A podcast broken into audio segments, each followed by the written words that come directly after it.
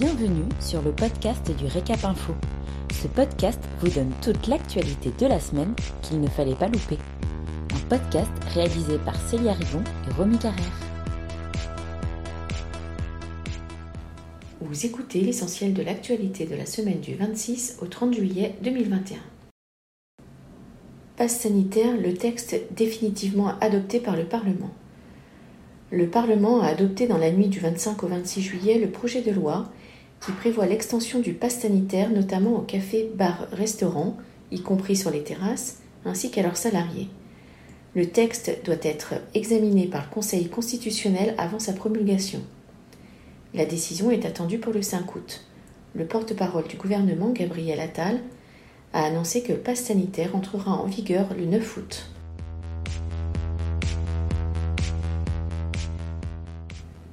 Comment contrôler le pass sanitaire des clients?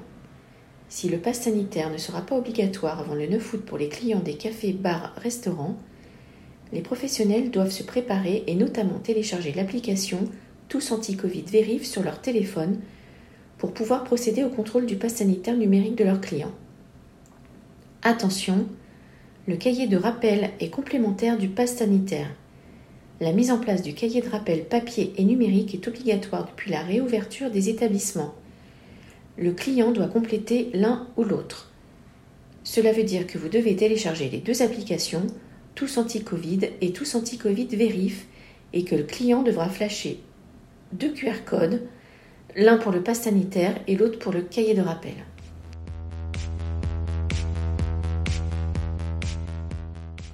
Disparition de l'ancien chef étoilé Michel Laurin. L'ancien chef étoilé Michel Laurin s'est éteint le 22 juillet à l'âge de 87 ans, a annoncé son fils Jean-Michel Laurin.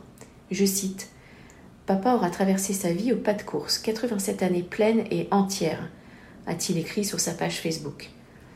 En 1958, Michel Laurin avait repris la Côte Saint-Jacques à Joigny, dans Lyon, le restaurant créé par sa mère. Il a obtenu sa première étoile Michelin en 1971 suivi d'une seconde en 1976. En 1986, le chef et son fils décrochent la troisième étoile. Michel Laurin était à la retraite depuis 1993. Michel Saran lui a rendu hommage, je cite, Il a fait briller la gastronomie française dans le monde. C'était aussi un bâtisseur. Il a fait partie de ceux qui m'ont construit. Fin de citation.